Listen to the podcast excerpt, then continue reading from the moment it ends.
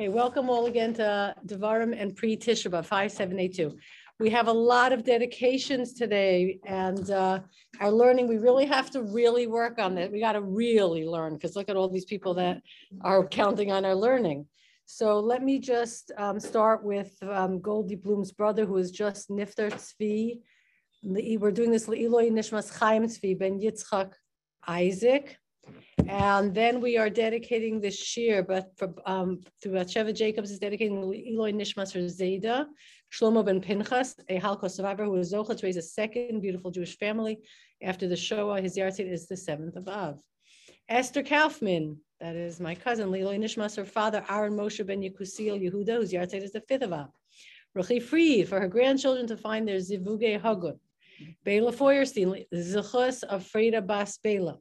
Shana Ishal, Eloi Nishmas, her father Herschel Ben Shalom, Aviva Hach, for for Shlema, for Shlomo, uh, Shlomo Shmuel Shner Zalman Ben Yocheved Chava, for an easy delivery and healthy birth for Malka Bas Bela, Jane Seideman, for a blessing of Zera Shel Kayama, for all in need. Franz Fran Gans in honor of Esther in the Thursday Parsha share.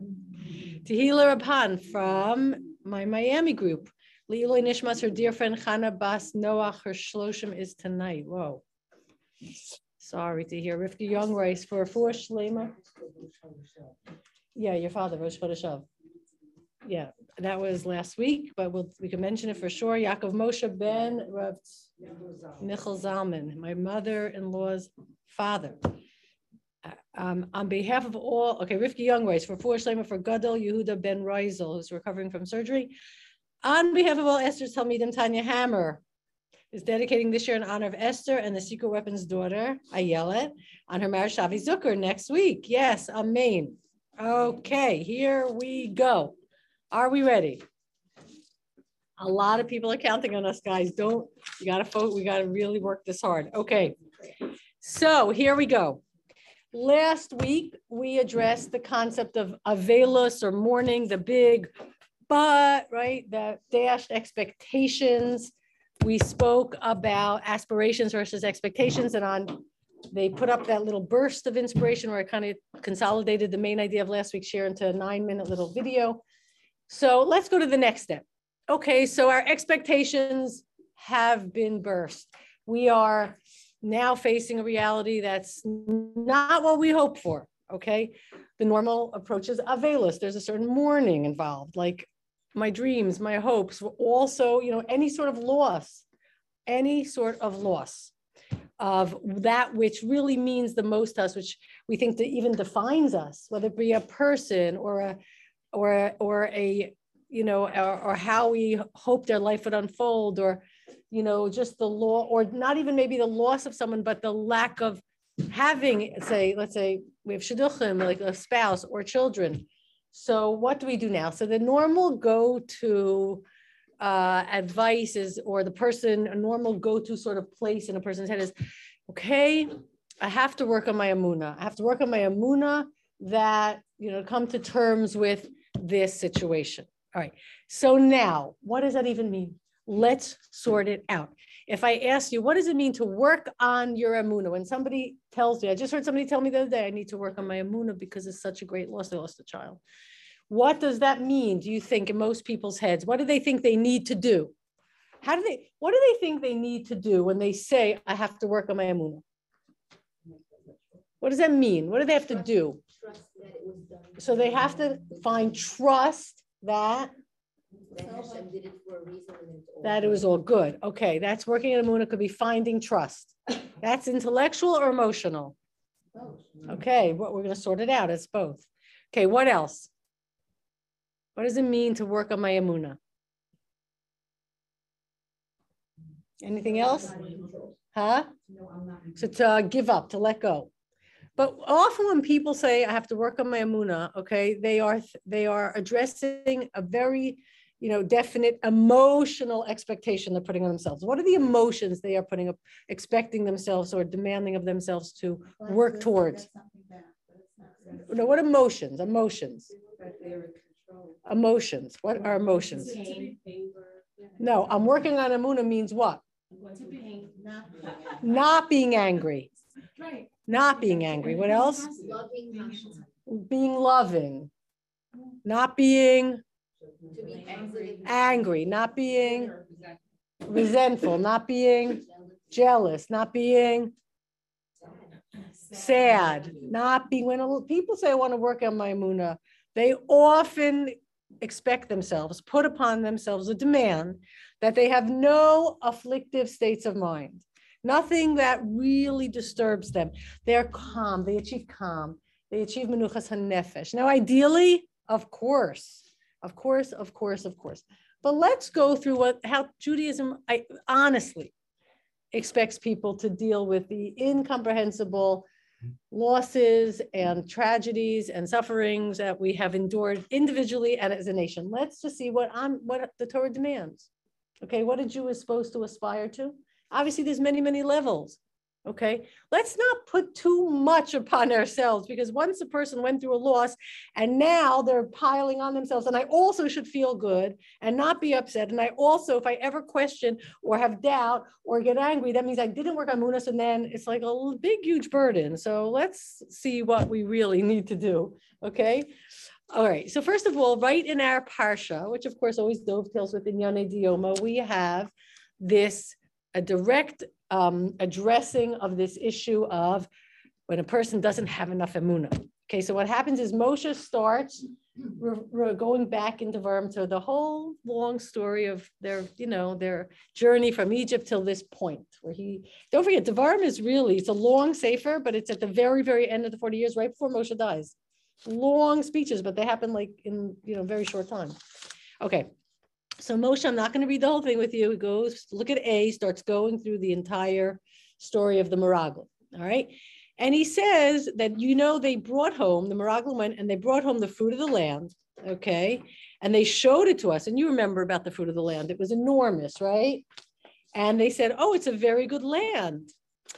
That's only, that's the only thing Moshe says. He doesn't, you know, say how the leaders, other than Kalevin Yeshua, then went ahead and said, but despite the fact that this food is enormous, I want to, we want to tell you what else is enormous. Giant, enormous people and enormous cities. It is overwhelming and it's too much for us and we're totally um, um, terror, traumatized and we can't do this.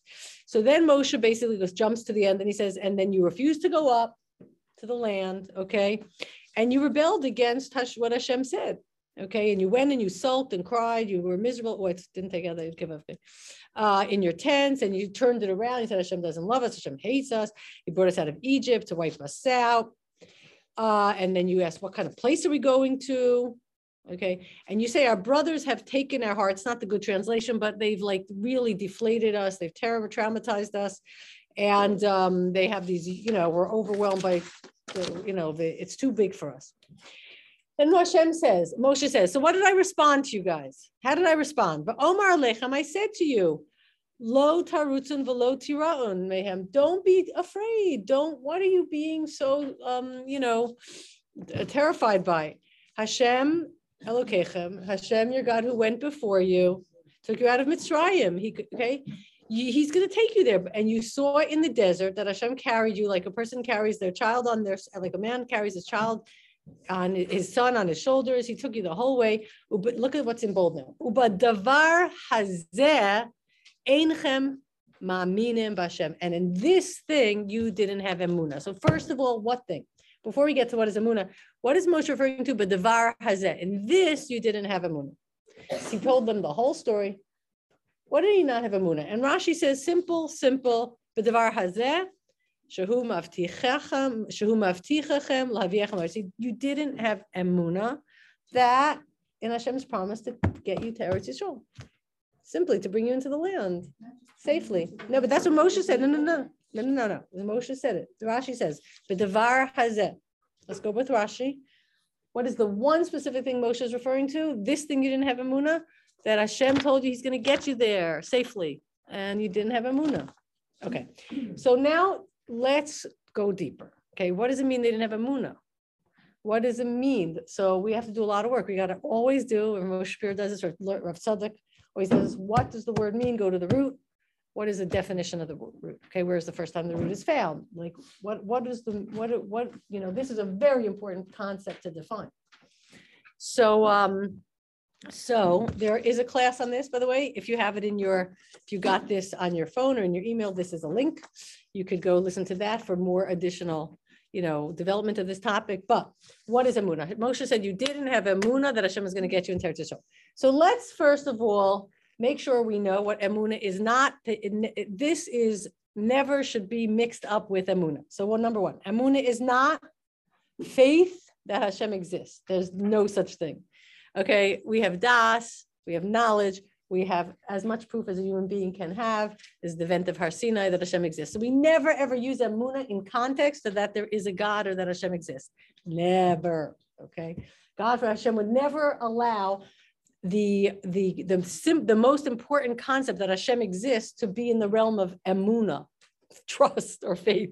It's got to be hard, cold fact, and that's why Hakadosh Baruch Hu did the whole Har Sinai, you know, extravaganza, so that we never have to rely on faith or trust, whatever we're going to define it, to know that Hashem exists. So that's off the table. Not now. Amuna does not mean wishful thinking that everything's going to be fine the way I want it. It's all going to have a moon. It's all going to be good. No, never, ever, ever have a moon. It's all going to work out for you in the this way, that way. No, no such thing. We don't know what's going to be. Okay. Number two, emuna does not mean have emuna, so which means feel like you know so that everything is good. Have no anguish. Have no anguish. If you have anguish, you have no emuna. False. Okay. Okay, um, emuna does not mean complete emotional calm despite sorrow. So what does emuna mean? Well, let's work, look at the word. First, Yeshayahu. Okay, Yeshayahu 22, 30, 23. This is talking about a, uh, there's a newspaper based on this, talking about taking a stake and digging it into land that you can, that is solid and, and, and secure and steadfast so that the tent or whatever you're, you're um, attaching to it, that supporting it is gonna, you know, be, be uh, steady. Takativ yated b'makom ne'eman. Yated ne'eman, right? You are going to put a stake, okay, in a reliable place. Yated ne'eman, aleph mem nun, means reliable, steadfast, secure, trustworthy. Okay, you can rely on it.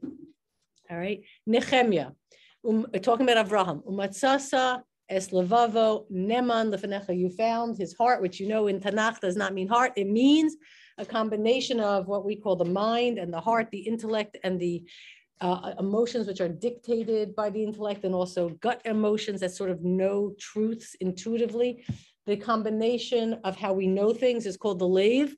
The matzasa es levavo neman lefenecha. You found Avraham's whole psyche, mindset, passions, devotion, trustworthy. You could trust him. He was steadfast. He was loyal. Okay. What was the most steadfast and loyal uh, proof? What was the biggest, greatest proof of Abraham's loyalness and steadfastness and trustworthiness in God's eyes? Yeah. And remember what we always say about the Akedah. We're going to repeat it again, even though you've all heard it. True, it is a great nisayon to be asked to sacrifice your son. True, everybody on earth in those days thought it was normal to sacrifice their children. So it wasn't exactly like shocking. But what is more than that is what Hashem was really asking Avram to do, right? And this goes into, don't look for, you know, don't get attached to your tafkid. Hashem basically said to Avraham, what if I said to you, Avraham, that your whole life's work, your identity, which is totally you know, today uh, associated with all the people you've inspired and changed, this, this nation you're building through your child, this whole ideology that is going to change the world forever. What if I said to you, thanks, but no thanks. I don't really want it. I don't need it. You did a good job, but go up there, sabotage the whole thing, come down from the mountain. Everybody's going to say, you're a fraud. Go back to Avodah Zarah. The world will go back to how it was before you did all your work. You'll have no nation. What if I said, you did, you know what? Thanks, but no thanks. Are you are you okay with that? And what does Avram answer? Yeah, whatever. I'm not attached to it. Gets up in the morning with love. Ahava Mekalkeles es Hashura and, and says, okay, uh, whatever you want here. I'm going with enthusiasm and love. the, the big Akedah, nisayon, it seems, for Am Yisrael forever is the ability, the flexibility to, to understand that we are trustworthy, neman. We, you can rely on us. Whatever you say is our role right now, we take it. Okay, we don't now get into a conflict of interest, a power struggle with you. Oh, no, no, no, I have my tafkid for you. Don't take it away from me. We don't get into a power struggle. We don't resist and say, no, no, no, no, I had, this is my role that I insist on playing. We are trustworthy. Whatever role you give us, that's the one we play. That is a definition of emuna, ne'eman, trustworthy, steadfast, reliable. That is Moshe, B'chol Neman, who as we're going to say, we're going to say Avraham, that's who we are. Those are, that is emuna. Does it make sense? Okay, so we are in uh, the end of B. Emuna is our steadfast commitment to live within the reality. Now that Hashem is good and just, and we are being led forward by Hashem himself. When Moshe said to the people, the Devar Hazeh, you didn't have a moon in this thing, he's saying, you didn't have the confidence, the trust, the state, you know, you didn't have the, the sense of commitment that it's okay. If Hashem is going to lead you, you can re relax. Okay.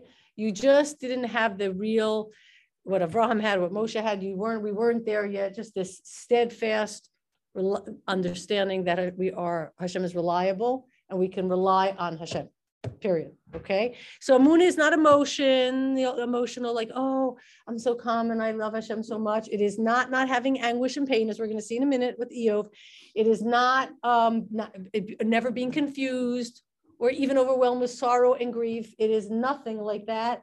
It is simply tr- confidence, we'll call it. Because I don't want to say trust. Trust means like blind faith. It is confidence that HaKadosh Baruch Hu will lead us down the path, and we don't need to live in the state of, as we said, um, worry and fear um, that is built upon the um, our expectations, and we don't have to live with that terrible trauma that happens when our expectations suddenly vanish or are, you know, no longer possible to accomplish. And um, we don't have to live with that. We don't have to do that. Okay. So Emuna takes that whole burden off you. All right. Now, just an important point here, here the emes, the truth that HaKadosh Baruch Hu is reliable. Okay, that's a fact. That's the intellectual part. We know it from our history. Okay, we know it from. I mean, we're doing. We're going. We're going on three and three thousand four hundred years. We know the Jewish people are, you know, are going to survive, and we know the Torah is going to survive, and we know our mitzvahs and our lifestyle and our ideas are going to survive, and we know they will influence the world. It's like these are facts established. So, um, but these facts need emuna, confidence, to exist. You can have facts, but if we don't have the confidence and the steadfast trust in them, they we will forget them. So the real hard work is not to invent the truths. The truths have been established for us. Don't worry about the truths. They're there. The real hard work is for us to stay connected, confident, and and and and with a sense of security and yes, calm that we're in good hands. Okay. That doesn't mean we don't have periods of terrible emotional distress, but overriding it all, calm, we are in good hands. Like my grandfather used to say back in the day, the Greyhound bus, you know, people used to travel. He used to, there was a sign on the side of the bus, sit back and leave the driving to us. now, it doesn't mean you don't do hishtadlus. Of course you do, but you don't get attached to any particular expectation or, or whatever. Does this make sense? Okay, now let's go into Eov. There's another link. I put you from the time from uh, the this my talk in, in South Africa. Okay. We're, so you can hear more about Eov, very appropriate, appropriate for, for Tisha. You, um, but basically, with this is the message we're going to focus on right now. Okay. The same Hashem who gives us our life, and the life of our loved ones and you know all the things we invest our emotions into also equipped us with the feelings that cause us to suffer who gave us feelings of loss and pain and grief and confusion. Hashem. He gave us the he gave us the gifts and he gave us the capacity to really suffer when those gifts are taken away. Even of course Eretz Yisrael, the Beis HaMikdash, okay? um, expressing all the confusion, sadness, and pain that comes with the loss, those emotions Hashem built into us, designed in us, okay, that does not constitute a lack of emuna. Let's go further. And I want you to read my grandfather's own words from Sefer Eov, okay? It's a little not so clear here for, so I'm going to read it from the Sefer here. Rav Schwab on Eov, a must read. And it's not depressing at all. It's incredible. Okay. Here we go. Let's read it. All right. At this point in the study of Sefer Eov, okay, okay, um, well, let's go a little higher. At this point, Eov has given up all hope that understand that his that such understanding that he's asking for why he's suffering will ever happen. Therefore, he tells his friends that there's no further purpose in their making any effort to convince him otherwise because he has totally rejected all of their arguments. All he wants now is for God to stretch out his hand to him and take his neshama soul back to him and allows to, uh, to him and allow his miserable, miserably stricken body to disintegrate in the grave. With this note of utmost despair, Eov concludes his answer to his friend Eliphaz. He has asked him and the other friends to stop repeating the same old arguments and allow him to die in peace. Okay. By the way, do you know what their arguments were? You'll hear that if you listen to the class. Their arguments were since Hashem is so good and so true and so fair, and he's causing you to suffer, clearly you must have sinned. Do tshuva and will all go away. And you said, that makes a lot of sense. And actually, that's a really simple equation. Two plus two is four. Everybody's great, makes sense. And you know what else it is? It makes God really, really easy to understand and manipulate. I do tshuva, you make me better, easy peasy, everything gets solved. The whole equation is balanced. But, that's problem, one technical problem. I'm innocent. Now, they did not have the tools to deal with that. What if you're innocent and Hashem is making you suffer? And Hashem in the end chastises Eov's friends, and my grandfather used to say, friends like this, we don't need enemies, um, and says, how dare you blame Eov in order to explain me? you think you need to explain God so that you feel good that you have a comprehensible God? Like, oh, two plus two is four. He sinned, he did tshuva, me. So because in your need to explain me so that you feel like it all makes sense to you, you start blaming Eov for having being a sinner. And he was very angry and he told Eov that, you know, they, anyway, that's in the other speech. Okay.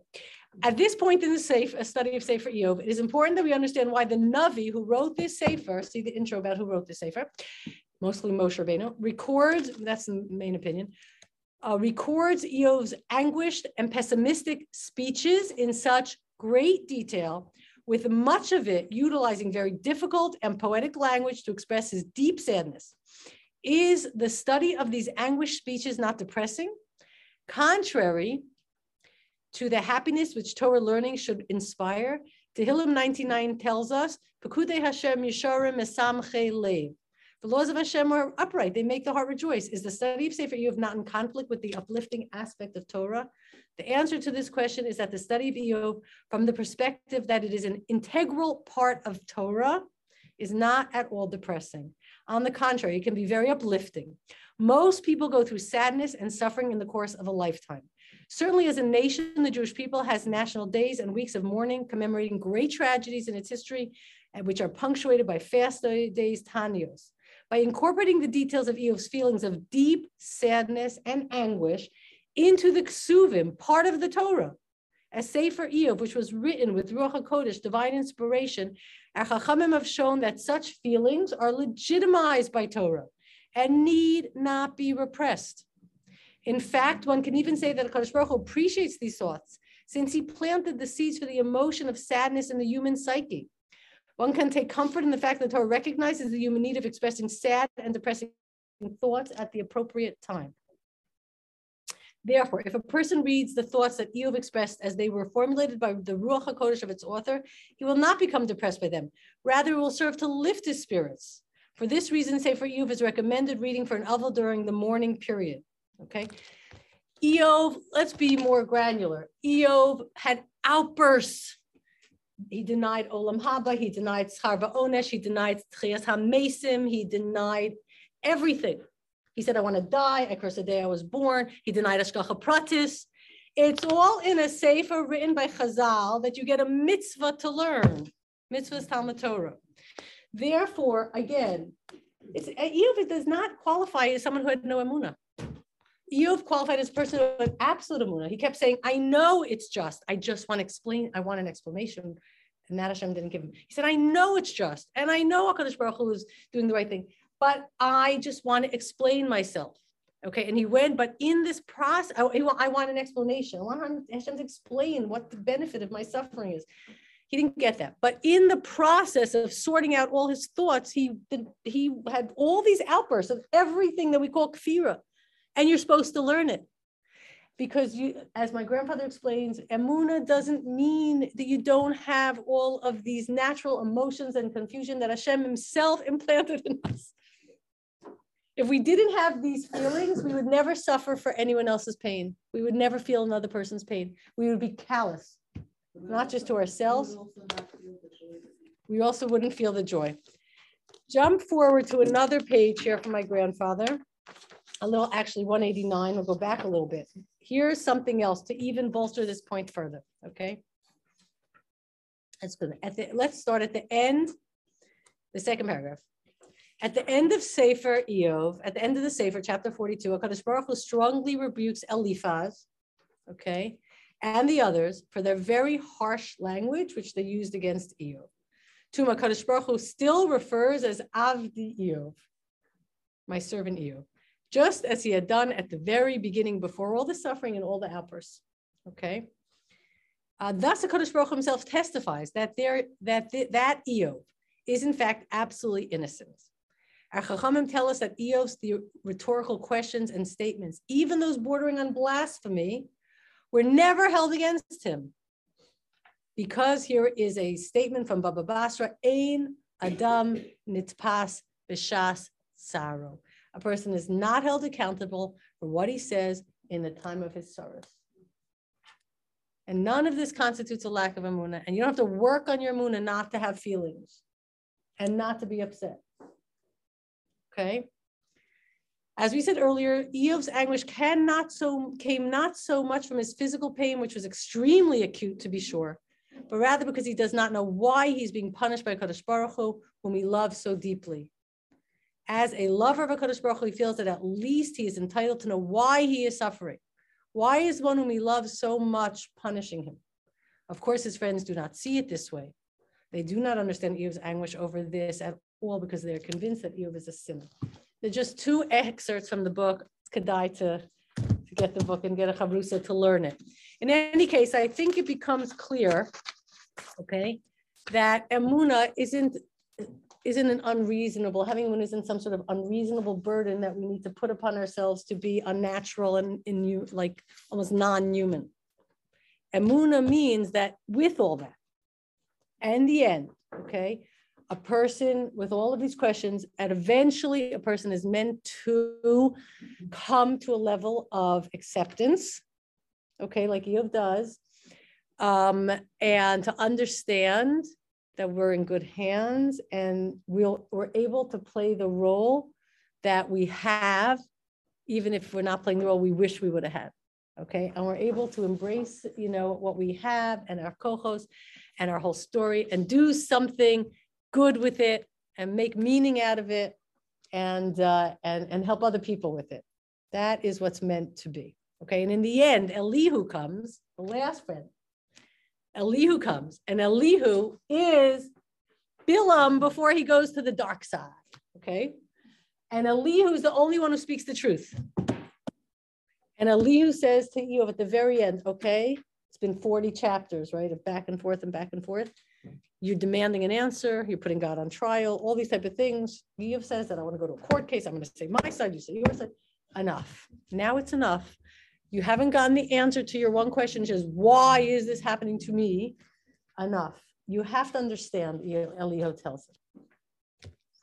The reason you're so deeply disturbed, confused, and and you, you can't accept it, and you're going out of your mind from it Okay, why?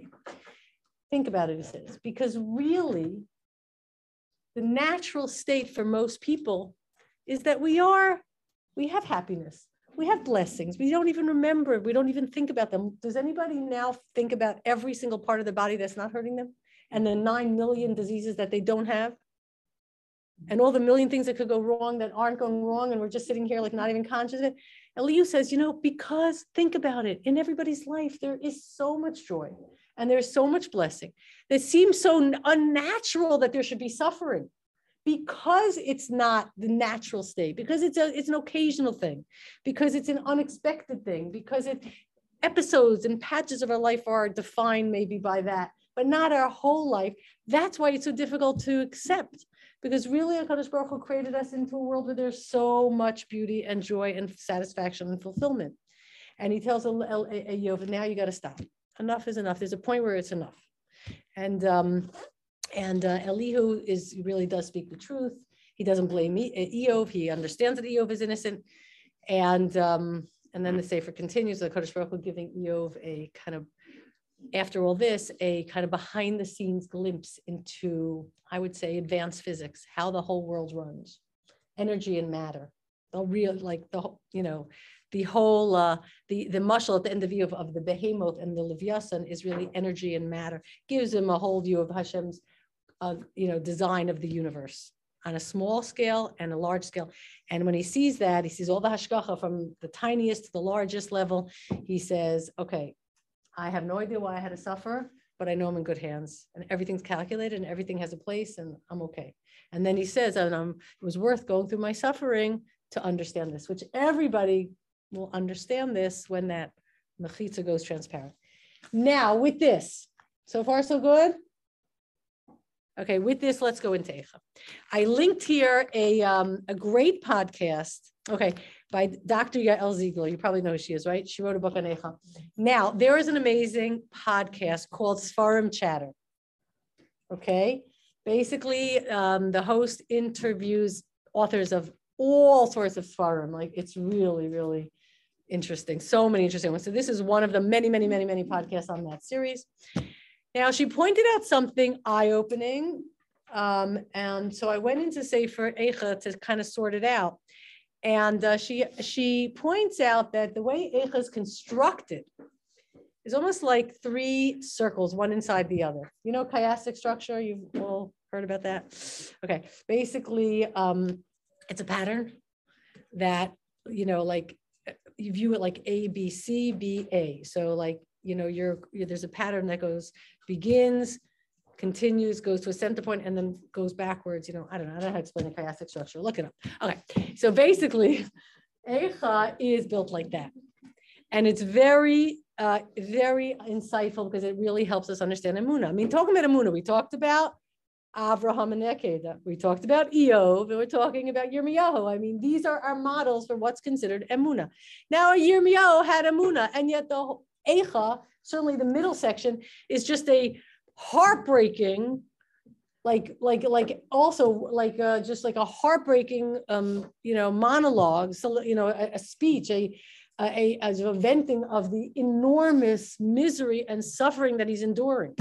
Okay, but here's how the Sefer goes. And think about our you our model that we always work with, the fetus in the womb, the reality, the great reality that we're part of, the mechitza that doesn't let us fully see it, then our direct experience, even the dark times, which we're going to focus on inside the womb, so to speak, inside the confines of this world before we see the big picture, and then the person, the individual inside of that.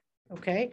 So the first perek of Eicha, just so you know, take you could when you you know go into Eicha, Motzei Shabbos, you could take this with you and just kind of you it really gives you structure for how to know what you're reading. So the mm-hmm. first perek is kind of a statement of what happened. It's an objective description of the of the destruction. Okay, it's like this is what's going on. The city is like this. The people are like that. He's like describing it. It's objective, it's more third person. He's giving you a vision, a view, a glimpse of what it looks like. And then after he describes the destruction of the city and all of that, he then this is again from a kind of zoomed out objective point of view says i demand we demand justice take revenge on the enemies look what they did to us yes it's true i accept responsibility for that we sinned but they went far overboard Kadosh Baruch Hu. he's looking at it historically hashem you will you you've you've you've obviously tighten the screws on Yisrael and we have suffered, but you under, but they also, you know, they should not get a, uh, a- free pass. They deserve to be punished in the end. The justice will be balanced. So it's kind of like accepting Jewish history, you know, what we've been through, not just at this Churban, but the whole long story, and understanding that the scales will be balanced. So he's like, it's really a sense of there's a seichel to this, there's a plan to this, Hashem's hashgacha is here, it will all get balanced in the end. That's like the outer rim, rim, okay? Then he goes inside to Perek 2, inside our real, honest life existence in this uh, in this in this realm, in this dimension, where we don't see the big picture and the whole unfolding of everything, and how in the end everything will fall into place like a big puzzle. No, now we're just in the moment. Okay, here is a painful description of the loss, particularly the big shocking, like transfer, you know, a shift between who we were as a nation, you know, with our status and our identities, Am Hashem, with all our kavod. Um, it's a loss of our role among the nations because of our neglect of our special closeness Hashem. Hashem is described as turning against his own beloved people, his land, his temple, his service, and his city. Okay, we are calling out to Hashem, remember who you are punishing. It is Am Yisrael. Look what you're doing to your own people. Look what, how you've turned against every element of your own people that, right? And beseeching the people of Am Yisrael to turn back to Kadosh Baruch Hu because Hashem is doing what he said he would. So the second paragraph is really describing the actual situation on the ground, particularly the shock of seeing Am Yisrael so deflated. Okay. But it is also saying Kadosh Baruch Hu, that you're doing this to us. This is a very personal situation going on here. You're really showing us that, you know, you know, we've got to earn, we've got to re-earn what we, what you gave us for free.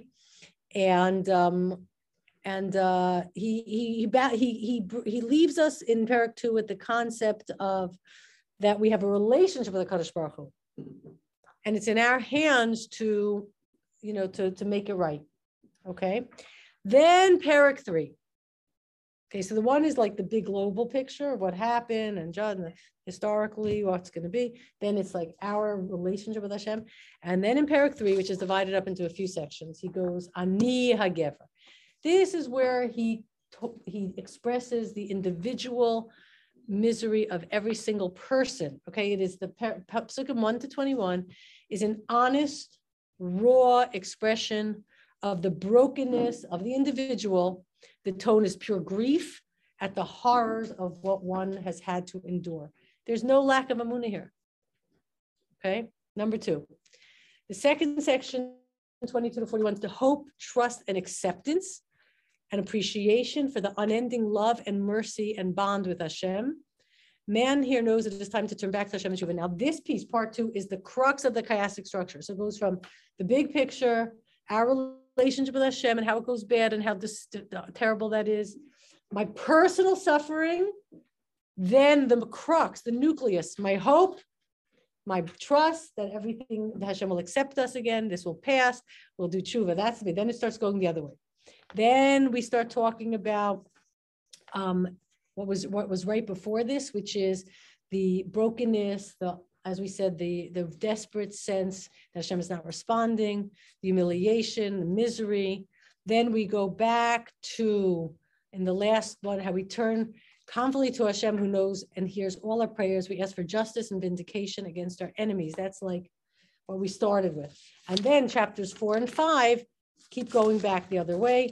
Four is Yirmiyahu returns to describing the misery, the horrors, particular starvation that turned an elegant people described as fine gold and precious gems into a desperate, lowly, cruel people uh, compared to broken earthenware vessels. He blames the corruption of the religious leadership and their role in the tragedy. He ends with hope our suffering will be expiated, our enemies will pay for what they have done. And then he goes all the way back to chapter like chapter one. Here, Yirmiyahu reviews all the ramifications of Hashem's justice. The facts are again recalled in third person and an objective description of the situation. He ends with a simple request. We have suffered enough. It is time to take us back and now balance all the scales. So what we're seeing here is there's right, we have we have as Am Yisrael. First, as Yirmiyahu does, zoom out. In the big picture, Am Yisrael has been through a lot at the hands of all sorts of enemies. Okay. But it's all part of a plan. Hashem kind of told us this could happen. Um, it reminds us who we are. It has a purpose. You know, we don't like to think about it this way. It's not certainly not an emotionally satisfying thought, but you know, even the facts of the Holocaust, what do they teach? You can destroy six million of us. You can recruit every single bit of all of your resources and put it to one cause only, which is destroying the Jews. And you won't succeed. And so every single one of those six million who went to a gas chamber or God knows what they, they endured, okay? Um, that person is one of those that you can do whatever you want to us on the largest scale. You're not going to break us. You're not going to destroy us. And each single person was part of that message. So when we look at the big picture of history, we understand that in the end, the message at Am is indestructible. The message that Hashem will only operate through Am Yisrael, the great truths will only come to the world through Am Yisrael in the end. These, this is this has been established. This is the this is how it is. Then you go into our personal self-contemplation as a nation individually you know, I'm not like we talked about last week. I'm not, our nation isn't what it should be. We were like fine gold and precious gems, and now we're like broken earthenware. In other words, no, things things shouldn't be like this. We should have a much, we should we should be seen, know ourselves, and the world should know us as a whole different sort of people, people of integrity, intelligence, creativity, of forward thinking, and uh, uh, people that that improves the mm-hmm. world constantly. You know, that's who we should be. What's going on? Why aren't we that people? Okay. And we, we think about that. And then we go into the self. What am I? Where am I? I'm broken. I've endured too much. Okay. And then what happens when you get to that place? But that's where he turns it around right there in the middle of Perek Gimel, right in the middle. But this too will pass our sins will be expiated our mistakes we will we will cleanse ourselves from our mistakes we'll learn from our mistakes we'll break through we'll take the next step forward hashem will smile on us again our people will and then you start building backwards so when we get to that lowest point it's yerida letzorach aliyah then we shift it you can get to the lowest point that's the whole thing with Eov to the lowest and then at that point you say enough now where do I go? There's only one way to go, up. And to know that we can find the breakthrough. All right. And that's really, I, I, I think our message to our friends that are suffering is not break. Well, we don't go, okay, time to break through and stop suffering. of course not. That's in the class what not to say when your friends are suffering. But what we can say is, you're right. It makes no sense.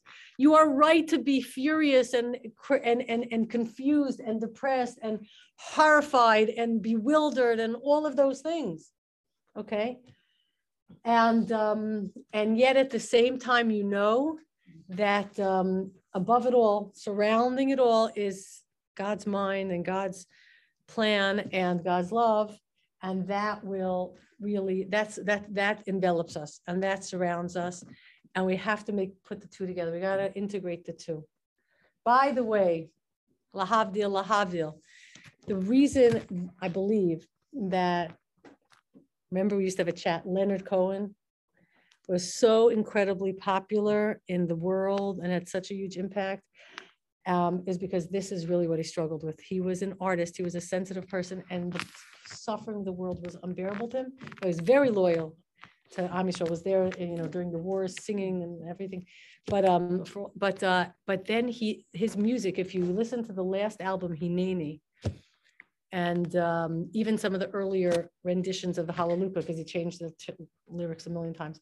But the earl, earlier ones, he is saying, and that's why everybody resonates with people so much. He's saying, in that, despite the brokenness, despite the darkness, I know that it's part of something bigger. And I just say Hineni. You know, here I am, that's what Abraham said. I'm here for whatever. And um, and that message is a message for for the whole, not just for us, it's for the whole world. Our Sefer Eov and our Sefer Eicha really establishes that message. And it's and the fact that Am Yisrael absorbed this message is why we're here and we're the ninth happiest nation on earth, Israel, by the way, with all of this stuff. Okay and uh, probably the happiest, but just depends how they measure happiness. But, um, uh, but, um, but that's the secret, is the secret of Am survival, that we're able to have normal emotions, we're not asked to suppress them, we're also able to somehow blend them with this overarching trust, confidence, steadfastness that will, you know, one day we'll understand, we will find the strength, we will break through, we will make the most of our role that we are playing, even though we don't get to choose what it is. And we will never, ever be identified as a people, as an individual, as a nation, okay, who can't get past their disappointments and their and their low points. No, that's not Am Yisrael. No, no, no. We not only do we bounce back, we have a special bracha that we bounce back so fast. The bracha is we say every single morning, Hanosein Yaef Koach. Okay. We bounce back so fast, it's literally supernatural. It is supernatural. Okay. And um, and and we're going to end with this idea that um, the reason we bounce back so fast and the reason our self-concept is such that we never ever see ourselves as helpless victims of unfortunate circumstances or failures is, and this is a bracha we make every Pesach at the end of Magid. The end of Magid, telling the whole story of our servitude, our slavery, and then Hashem's redemption, we say, Al Geula Teinu, Va'al, what are the next two words? Pedut Nafshenu. Those two words. Pedut Nafshenu. What is Pidyon? What is Pedut Nafshenu? Our nefesh, our basic, our basic identity as a people, as an individual, as a nation, our, our, our simple human identity has been transferred. Pidyon haben. It's been transferred. It has been exchanged. We will never see ourselves again after Yetzias Mitzrayim as a people with no mission, no story, no strength to, to teach the world anything. No, never again. We, our identity has been transformed. It will never go back. So no matter what happens to us, we know we have a story to tell. We know that HaKadosh Baruch Hu will only operate through Am Yisrael to bring the great lessons to the world. We say that bracha every day in Shemoneh Esrei. Umevi Goel, Livnei B'neihem, Laman Shemo, Ba'ahava. We, we just learned this. Why Laman Shemo Ba'ahava? Why is Hashem going to bring a Geula to, to Am Yisrael? Which one? For his own sake, so that he could show the world how, you know, teach the world all these great lessons. That's why he's going to bring a Geula to Am Yisrael, to use us as kind of like the props. Or because out of great love for Am Yisrael.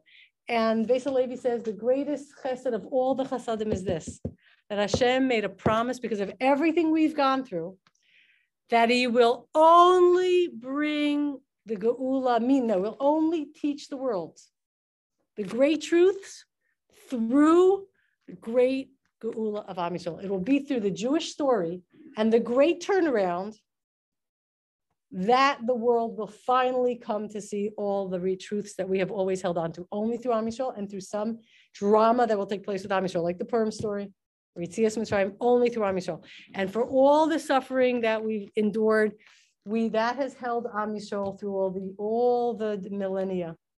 That there's a story being told through us. We don't get to decide the story, design the story. That's we get a chelek in the story, right? Our chelek, the stuff you don't get to choose and yet that story will be told through us. So this Tisha B'Av, Avelis, Aval, you're allowed to be sad for all the suffering collectively and individually, but, it, and it's cathartic and it's important and it's good to cry and you're supposed to, and you can learn Eov, and then we come out of it. And we say, okay, now what's our next, what's the next step? Where do we go from here? Okay. I wish everybody a meaningful fast. First, a beautiful Shabbos, a meaningful fast, and um, and uh, we should all experience Yeshua's and the Chamas Bikarov. Okay, I'm going to end the recording, but I'm not going to end the meeting. Okay? Can you learn Yeah.